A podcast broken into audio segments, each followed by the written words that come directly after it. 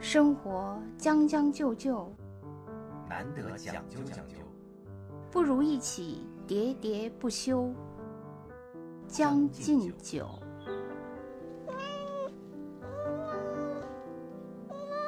啊，《将进酒》的新一期节目又跟大家见面了啊！这几天北京突然就那个叫什么气温突然就骤升上来了，已经现在算那个盛夏了吧？三十度以上了。啊，哎，这几天你就迅速的得把这个夏天的短袖啊什么的、长裙啊 都翻出来了。说明你家还不够大。如果大的话，就是一个叫什么步入式衣帽间，所有都平躺不是在，我那儿。以为你突然发现我这个话里面有问题呢，我为什么要翻长裙 呢？每年这个时候啊，就是感觉自己这个收纳是我们这个生活当中的一件特别让人头疼的事儿。对，我觉得衣服的收纳其实还是收纳的很小一部分，虽然说它就是工程比较浩大，因为一年至少，尤其像在有四季分明的地方啊，得有两次吧，至少是吧？收起来嗯夏装、冬装，但是实际上收纳涉及到生活的方方面面。没，错没错，厨房的对这个什么这个衣服的，对，还有这个有些家庭有这个孩子的这个玩具的东西啊，我记得那个我看过有一个人统计的一个数据，他说一个家就是大概的东西，你不能算得太细啊，就是说基本上都必须的，一个家要有多少件东西，你猜一下。嗯，两千件，他说应该是三千五百件到四千哦五百件，天哪！就大概要这还是不是说你事无巨细的都要算上，就是比较基本的就会有这么多。所以那个我哦如果自己你稍微再讲究一点儿，那可能都奔万去了啊，这数字。对对，我觉得就是他说的是一个基础数字吧。其实我平时就是咱们最爱谈网购哈、我觉得我就是网购就是永远购不完。啊，我原来还想，哎呀，我觉得日常生活常用的可能就有几百件，大大小小的，而且你每件东西都不能少嘛，少了以后你这个生活就就像每颗螺丝就运转不了了一样。所以我就觉得这个收纳真的是，我也看过很多这方面的，就是什么那些科普的文章哈、嗯就比如说我那个有一个呃比较流行的就是说，呃，他觉得这个收纳要。有足够的空间，就是到底一个家有多少空间，就是针对你那三千五到四千五这个量，嗯你要有多大空间把它容纳。他们好像一个比较常见的解决方案就是做一面墙的柜子嘛，就是从头到，就是从从天到地那样的。哎，一这面就开始墙跟我们大家分享起这个收纳的经验了哈。对对对，这个呃，常规的这个第一个做法肯定就是你刚才讲的，嗯扩大面积、扩大收纳的这个空间，这是第一个解决之道。对对对，就是他们这种呢，就是说为什么就是顶天立地？顶天立地的好处就是，呃，它我们这个录音间啊，有一只可爱的小猫咪， 对也收纳在这儿了。对对对，被收纳到录音间里来了，回头剖给大家看一下。就是他说的这这种收纳呢，就是好处就是嗯说，他在那个一整面墙，其实就是呃，就浑跟你的房间浑然一体嘛。嗯然后里面就是看起来外面很整齐，但里面你可以自然分布成各种样的布局。但有人呢，就是也反对这种做法，就整个一面墙全对部都对，是。整个一面墙通天的，就是你不会意识到这是一面柜子，所以你等于把所有的乱就全部收纳到嗯说实话，我特别喜欢这种。但是反对这一派的那个观点的人认为呢，就是如果你这么大的一片收纳，实际上你都不太记得住那个就哪是儿里在面，哪儿哎，对找对东对。西就不方对便。对，而且那个可能 拉开柜门，所有东西都呼啦啦的，那个垂就掉了下来，是吧？有可能是这样。有。有有这而且危那险个比较高的其实是不太好拿的嘛，嗯啊，就要把包括一个是你不好记，另外有的地方不好拿，还有我备那种梯子，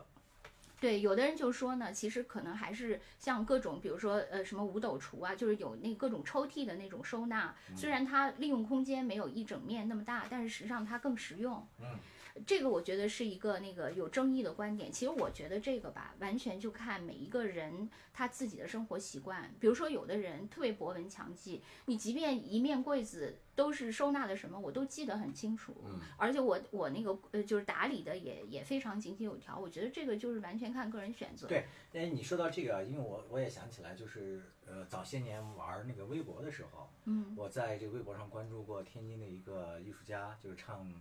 京剧的，叫刘桂娟嗯啊，我爸坐飞机还跟他坐过 一起邻是座吗，对，啊。这个刘桂娟老师就是她在那个微博上是一个很活跃的人嘛，也喜欢讲段子什么，还挺有意思的。嗯我不知道她现在还写不写啊，大家也可以去看一看。就当初我那个被他吸引，是他们家的这个，就是你说的有这样一面墙，嗯然后整个呢，他是装修的时候直接就把这面墙做到那个就是固定到墙面上去了，就做了一个很大的一个收纳的格子，也是顶天立地型的。我当时还就这个问题问他是怎么做的，嗯嗯，他那个我想人家一个大艺术家嘛，也没没那个空搭理我这种小粉丝，没想到他特别认真的把这嗯个怎么做的方案什么的都发给我了。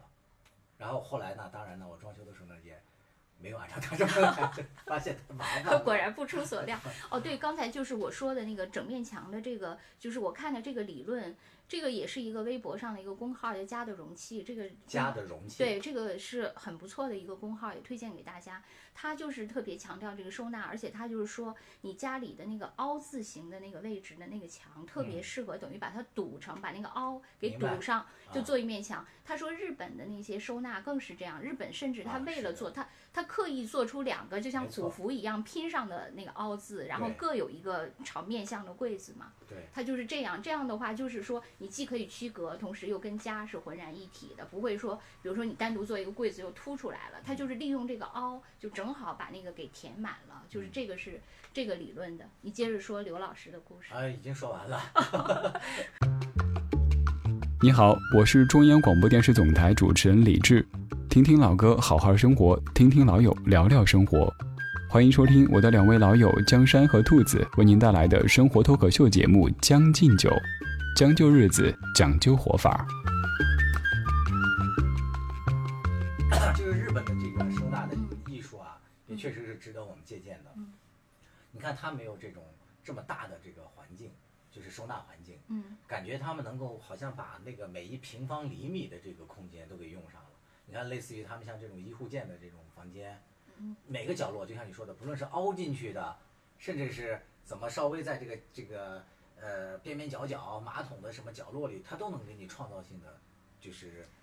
增加一些收纳的空间。对，但是实际上我觉得呢，就是日本的那些就是断舍离啊或者收纳，其实我自己感觉不是特别适合中国人。嗯，呃，我觉得第一，那个中国人他日本是建立在有好多是专职家庭主妇嘛，没错，就是中国时尚没有这么多专职家庭主妇，是的。所以他可能也没有那么大精力去把每一个东西都收拾。我其实对那个就是日本的这些，主要是来自于日剧嘛，我就看日剧的那些家里所有的东西其实特别特别多。嗯，是我的觉得日本并不是说你看的就是像一个和室进去榻榻米什么那么啊简没单有，对其实是非常非常多的小的东是西，的只不过它就是分门别类什么的，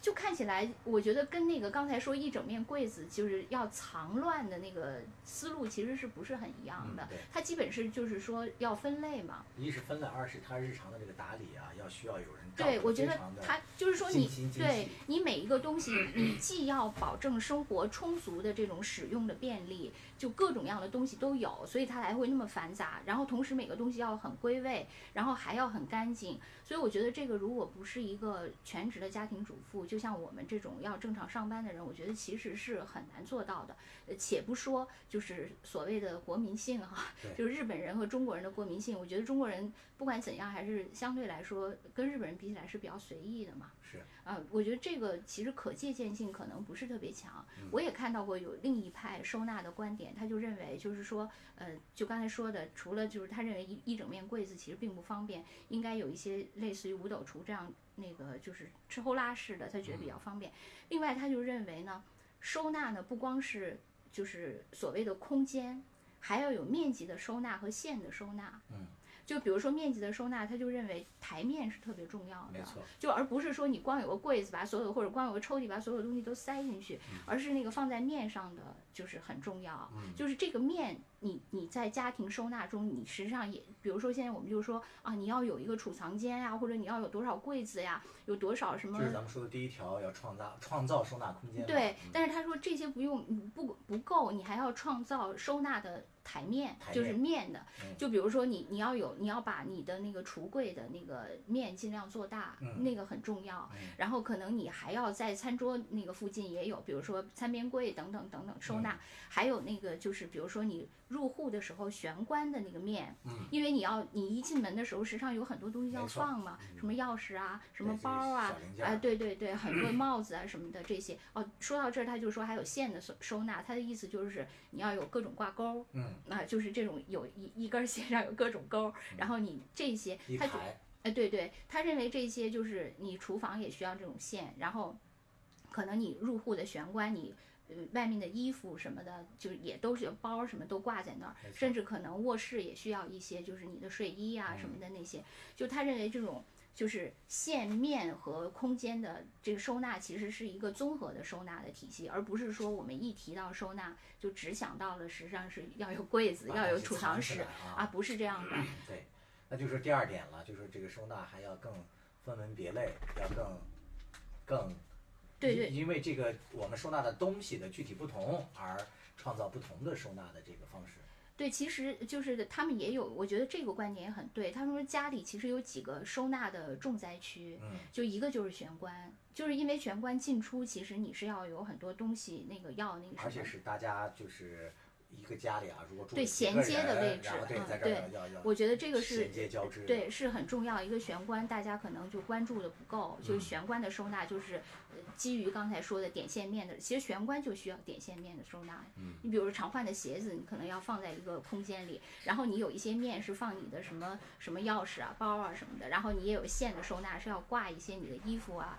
什么雨伞啊、什么东西的这类的。嗯，所以玄关是一个，我觉得那个厨房就不用说了，因为橱柜的那个设计其实就是已经把你的点线面的收纳其实都考虑进去了嘛，那个有专业的设计师帮忙。嗯，然后他们，我觉得还有一个其实就是基于餐桌附近的收纳，这个餐桌啊，它是，呃，相关的，就吃饭哈、感觉我们就那么几盘菜，然后米饭什么的啊，主食一放。但其实这个周边的衍生产品也挺多的，你比如说什么酱啊，什么这个辣椒啊，什么这些七零那个八碎的东西啊，在周边的酒啊，什么辅食啊，都有很多。对对，特别多。就是我刚才说的那个工号家的容器啊，那个工号真的再次推荐大家，它里面都是这个作者手绘的一些就是家庭的一些常见的场景。我记得他说到那个餐桌，就说还说到餐边柜什么的，对就很多人是有一个餐边柜在餐桌旁边，但是实际上尽管有餐边柜。很多人桌面上还是堆了好多东西，然后他那个就是描述了一下桌上会堆什么， 我觉得我的那个中奖率简直是几我乎家是也百是分这之样百， 就是比如说，他说，首先什么餐巾纸啊，什么对牙签儿啊，啊什么常吃的维生 素啊，什么就是那些还有一些饮料啊，啊，对对 对，就都会在那个上面嘛。还有什么呃那个充电器呀、啊，对，有时候还在对那个餐桌上那个做点儿那个那个工作嘛，对各种样的东西都堆在，或者你就会发现，其实我们家也是最乱的，就是餐桌上，嗯，就是有各种都堆在重那灾儿。区，对，所以有他就说，他说为什么旁边有餐边柜？就是其实可能你只需要回个身，就放在那儿，很多人就都不愿意，甚至嗯回个身，啊或者是拉个抽屉、开个错门儿都不愿意放，就是最顺手。所以他当时就建议你一定要把你的这个桌子和你的餐边柜就放得做近成一一点体的。啊要做成一一体体的，就让他一下就连转个身都不需要，啊，对。那你可说能的这才能点达到原则，原则我我我也是那个发现了，就是要一定要那个有懒人思维，嗯，就是那个大家做那个互联网设计的时候，都就是不说要但把以最大的恶意来 揣度自己，啊没错，就是要不但以那个最大的懒 意来揣揣摩这个用户嘛。嗯，就是你我在家里头也经常发现啊，你比如说我们从那个呃外面买回来了一些现新出炉的这个花生，是吧？散装的哈，我就装到塑料袋里，嗯，然后我拎回家，嗯，我把这个放到了茶几，然后这个茶几呢是看电视，大家都愿意坐在这儿的是这个这个位置，一伸手就能拿到，对不对？嗯，但是往往是一个礼拜之后，这个瓜子没有人吃啊，这个花生或者瓜子，为什么呢？就是因为还要多了一个把塑料袋解开 这个动作。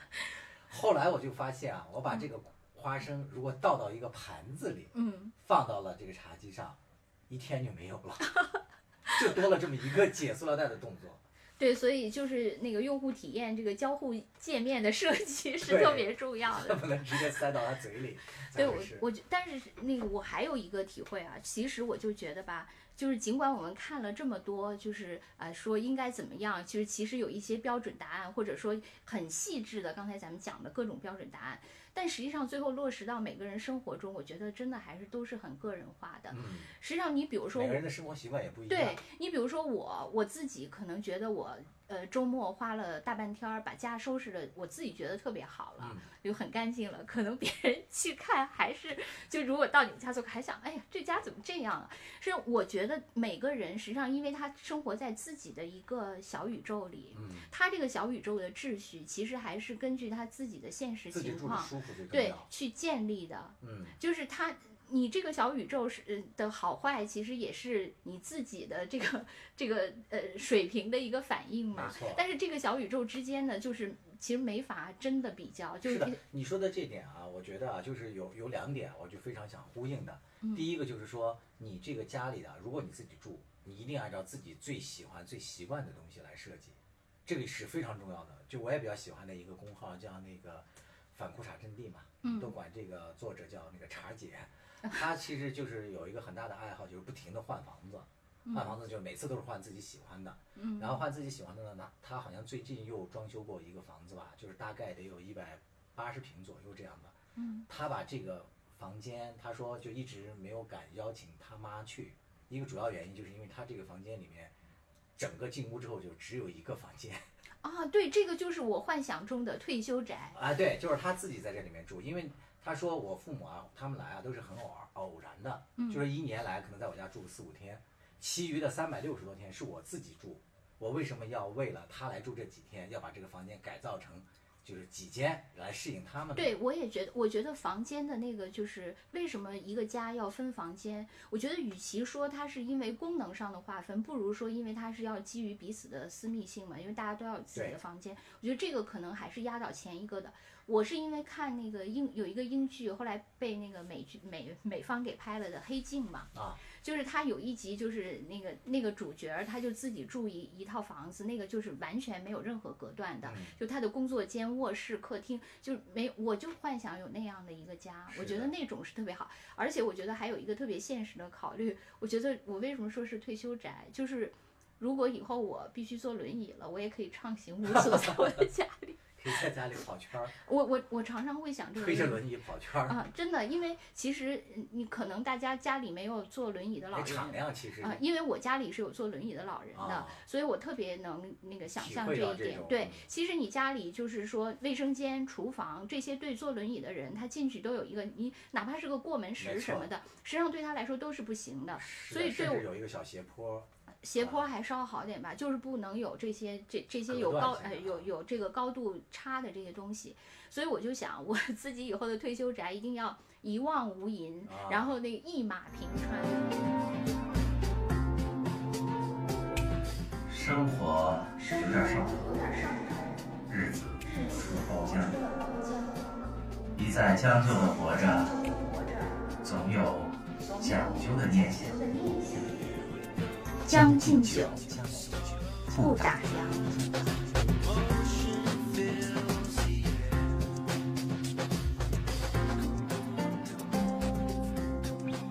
第一点，第二点讲呢，就是说你还是要按照自己的喜好啊，来那个决定怎么收纳嘛，就不用太在意别人的眼光，因为你刚才说了一句，你收拾了半天，也许别人还会觉得比较就没怎么收拾干净。这个其实啊，也不是说纯粹的心理感受，还有一个这就是先天的视角。呃，你知道，因为我原来看过有一个那个教育类的一个报道吧，然后就是有一个校长还是小有名气哈、啊他这个呃曾经有这个记者采访他的时候啊，就是说你这个治理你们这个学校啊，就是你的就谈一些你的经验嘛。他说其实有一个很重要的一个经验，就是你要从学生角度出发。嗯，那个这个问题也比较抽象了，然后就是这个记者让他再具体一点。他说举个很简单的例子，你看，比如说我们大人站着进来看的这个校园里，都是从这个高度去看的。嗯，但是从孩子的角度，他可能要比我们低一个几十公分，可能在我们眼里有很多东西就是很干净，就擦得干干净净了，但是从孩子一看却脏得要命。甚至说有些这个生活设施啊各方面啊就不方便。你比如说进厕所那个门的把手如果要高了，对嗯孩子来讲就很别扭，等等。所以我就从这个角度讲呢，其实有时候你看着呃别人说你家里脏或怎么样，从他的角度，因为也许他比你高二十公分，可能嗯就是看到是吧？这个这个是事实，我觉得就不用太在意别人怎么看自己，自己看不到就好了。对，因为我觉得就刚才最开始我们说的那些方法，其实都是给每个人一个启发，然后每个人根据自己的在因地制宜的去做一些吸纳，然后只要这个嗯自己生活觉得舒服最对重要。真的是最重要，而且我觉得还是这些只能优化，让你觉得更方便。嗯，对。其实我觉得整整齐是其次的，嗯方便是更重要的。啊，没错。啊，就是说，在首先满足了方便，在方便的基础上，尽量整齐一些，其实就可以了。所以你看，我们虽然说想力图去大家那个为大家整理一些啊关于收纳的这些技巧啊，但是其实谈着谈着就谈到了一些背后的原因，就是最重要的这个心理上还是要呃不要追求过于的这个刚才讲的叫机械式的整齐，对，因为这个没有统一的标准。对，就是你自己觉得方便或者说心里舒服啊，这是最重要的。对，另外我记得你也说过，就是一个家的生没活错状态是自己心理状态的一个投射一个嘛。投射，对这个其实也很多人也都提到过嘛，就说假如你自己的思想就是一个很混乱的人，那你在的你这个生活的这个环境呈现出来的也一样，就比较混乱，这东西也丢弃的就乱七八糟。我自己就有过这样的一个阶段嘛，我曾经有一段就是失眠比较严重，就是也算是这个抑郁症的表现吧，就是在那个阶段呢，就是当然我自己感受不到啊，就是后来我的很多朋友就是说我生病期间他们来看我，就觉得都不太愿意进这个呃我的这个屋里。一是嗯就是因为你长久不开窗嘛，也不整理嘛，就是有一些陈旧的什么食腐烂的食物啊什么这些乱七八糟，就是就是感觉就像进到了那个电影场场景里的那种一个孤独的这个老妇女。当然，我是一个老头子， 坐在这儿，然后嗯为什么从结巴从头到直播啊尾你都这要样的往我们这边靠，一会儿长裙，一会儿妇女。就是就就是，其实那个时候你精神状态不好，势必你的生活的这个周围的这个环境，你打理的肯定也不会好。当然，你自己如果变成了一个思想很空明、一个很嗯沉静这样的一个状态，就是你呃活得很洒脱的时候啊，你的周围的这个呃环境也会比较明朗，比较呃有条理。对，其实我觉得你说的这个状态呢，我觉得我有，对我也有两层的意思。第嗯一层意思，我就是觉得我其实一直强调我活得特别将就 嘛，就是我现在将就还是讲究呢？这是我们节我目的 主要想跟大我家就梳理是的呃，人对，生就态度是呃，现在时是将就，希望您将来时是 讲究吧。因为我自己现在住的就是很将就，我觉得我对整个的，就是呃，我我觉得我为什么过得这么将就？其实我觉得我还是因为我的人生态度，总是想，哎，就先这样吧，嗯就是未来再说。啊未来我一定会有一天会怎样怎样，所以就还这么我我觉得我之所以住成这样，也真的是我的心态的思思想和心态真的的是，一真定的是是这样一。种心态的反应。其实我觉得这个问题，我们还是要给自己啊，就是要要那个有点紧迫感，因为我们的人生其实嗯 谁都不知道意外和那个啥是吧？啊，对，哪明天哪个到先来呢？所以我觉得，其实人生如果在很多时候你都想将就，你最后会发现，你的人生就将就完了。对我我我其实我另外想说，我也有不将就的一面。嗯比如说啊，我我是从北京搬到了南方嘛，我刚搬到那个就是这个其实也不是个新的房子，就是搬到了一个我以前没有住过的房子。我发现，哎，真的说句不好听的，我觉得就有点像那个。狗哈、 你去遛狗的时候，呃狗不是要到处去撒尿，其实要占圈占它的领嗯地对嘛。对我觉得我也有这个 这个问题，就你当我你也你也没有，我我是我是用用收拾这个这个，就是咱们说做家务、收拾房间这个嗯方式。我记得我刚呃进到这个南方的这个自己的家以后，我大概花了一个星一个星期，我没有出门，我把这个房子的所有的地方都收拾了一遍。啊，就是我觉得我都收拾了一遍，其实就是是为了让我对这个家脱离陌生感。嗯，然后我感觉所有的地方、所有的角落都在我的控制之下嗯了。其这个真的都无关乎什么收纳哎呀、整齐我呀我、觉得方这便个啊，啊就是我对一个新的地方，因为我要克服我哎，对我它觉的得陌这生个感。其实是有那个性别意识的，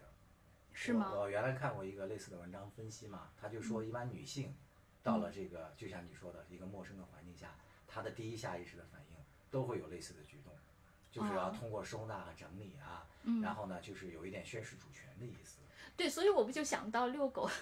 对，你知道吗？其实你看啊，我我妈嗯她那个就是有时候到这个北京这边啊，有时候会到我这儿住一段时间。嗯她进我们家的第一件事情，你看我从那机场把她接回来，我觉得也挺累的吧，我说先洗个澡要休息，明天再说。她不，她第一件事情是要先进厨房，嗯，她要把这个厨房的那个锅呀、灶啊、什么东西啊，要重新摆摆一遍，然后呢，看看检查一下有什么食物，然后再把他带来的东西怎么重新码放一遍，直到这个把这个厨房这块儿啊，就规制的跟他的习惯差不多了，他才肯去进行其他的。对，我觉得真的是这个，其实就是人努力克服一种陌生感，啊对寻找一种安全感。没错，真的是这样的，我觉得这个我我包括我包括我爸也是。后来我爸到就是我南方的那个家去，他进去以后就是也是，我觉得他们主要因为主要老人的战场都是厨房嘛，啊就要把厨房搞一下。比如我我爸倒不是整，因为整体他可能已经没法改了，厨房就长那样。我爸就说。这个削皮刀这种不行，我明天要买一个跟北京一样的。这个男性着重的解决的是这个采摘利器，对对， 就是工我觉具我觉得真的是人，就是还是要寻求一种安全感，就是嗯一种对你就是最贴身的环境的一种控制嘛。嗯，我觉得其实你说什么呃强迫症啊，或者整齐啊什么这些，我觉得真的其实都是基于一种心理对上的啊对，就是说你对你的环境是牢牢的控制对在心，理我安对全你感的解我决，我对这个呃环境的秩序是嗯在我的掌控之下的，对因此我获得了一种安全。是，所以你这个就带出来了另外一个问题嘛，就是因为我现在就咱们的年龄啊，就是也身边很多朋友都开始进入到赡养老人的这样一个阶段了，就老人可能都呃有些是不能那个独立生活了嘛，就是在面对这个问题的时候，我的很多这个朋友都在问，就说到底要不要跟老人一起生活呢？因为老人是需要照顾的嘛。但是我觉得有一个观点我还是比较支持的，我我身边有很多我觉得是有生活智慧的朋友，他们都是说，呃，尽量不要和老人在同一屋檐下生活，就是你可以去照顾他，嗯，但是这个空间呢，还是由他来做主，就对是哪怕给他雇个保姆这样，这是最佳的方式。否则呢，就像你刚才讲的，因为你这个生活习惯非常不一样，这个甚至这个手指放在哪儿都会引发一个家庭矛盾。对我，我是因为这个，在这个呃疫情期间呢，我就是本来是来北京探亲的，但由于这个疫情，我就滞留在北京，大概已经长达三个月了啊。我就是那个意想不到的一段，就是又跟我父母重新生活在一起。啊，就又跟小时候一样了。对，但是我觉得呢，就是可能是因为特殊的这个期间吧，其实还好，就是没有我想象的冲突那么大。但是对于我来说，我觉得每个人的冲突呢，实际上是在于这样：你比如说，呃，你长大成人以后，你有自己的家庭了，嗯。你在自己的家庭里，你扮演的这个角色，或者说你你出现的一个姿态，是跟你跟你父母在一起的那个姿态是不一样的。没错，你扮演的角色也对不一样，。就是真的是不一样。正是因为这个不一样，所以这两种不能生活在一起。就是角色冲突对嘛。，比如说我自己的家庭和我爸妈的，和我跟我爸妈都对我来说都是我的这个家庭生活的组成部分，但这两部分不能在一起，嗯不能在一起。我觉得这里面最难受的不是他们别人，而是我自己。没错，角色冲突是对发生在，你因为身我上的。自己我人格分裂了，啊，我不知道我应该是以哪个样子的来对这两伙儿不同的人。嗯，万这一个脑是子再一不好，再搞混了，那突我然在爸就妈面前撒起娇来。我我这个 我这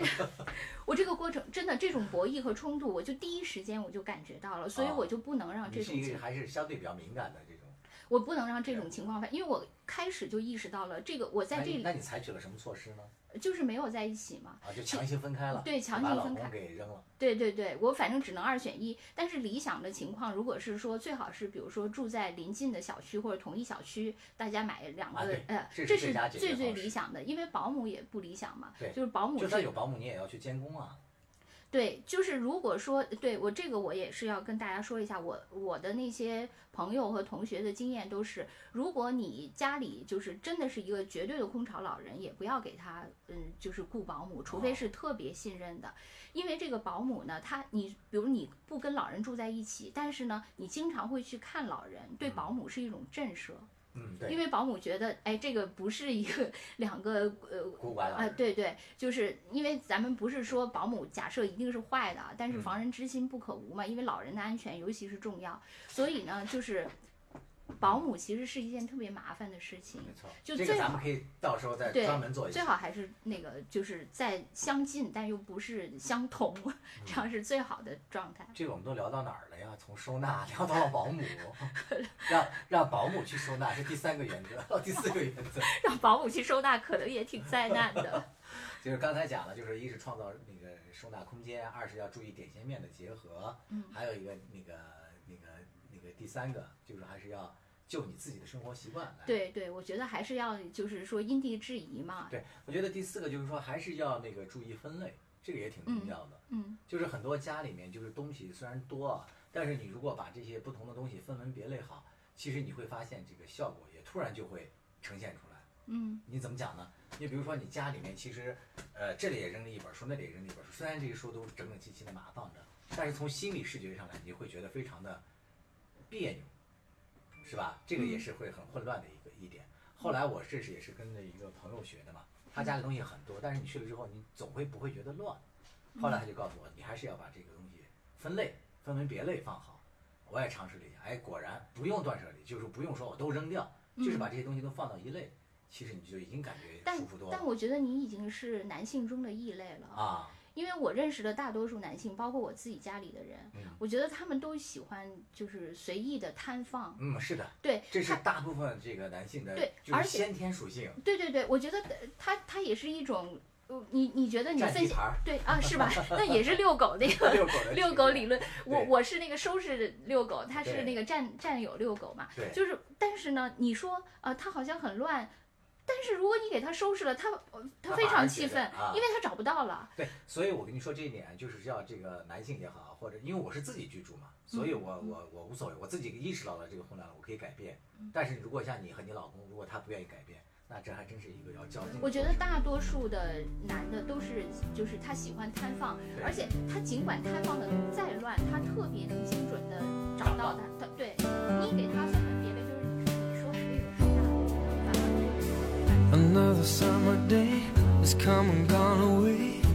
In Paris or Rome, but I wanna go home.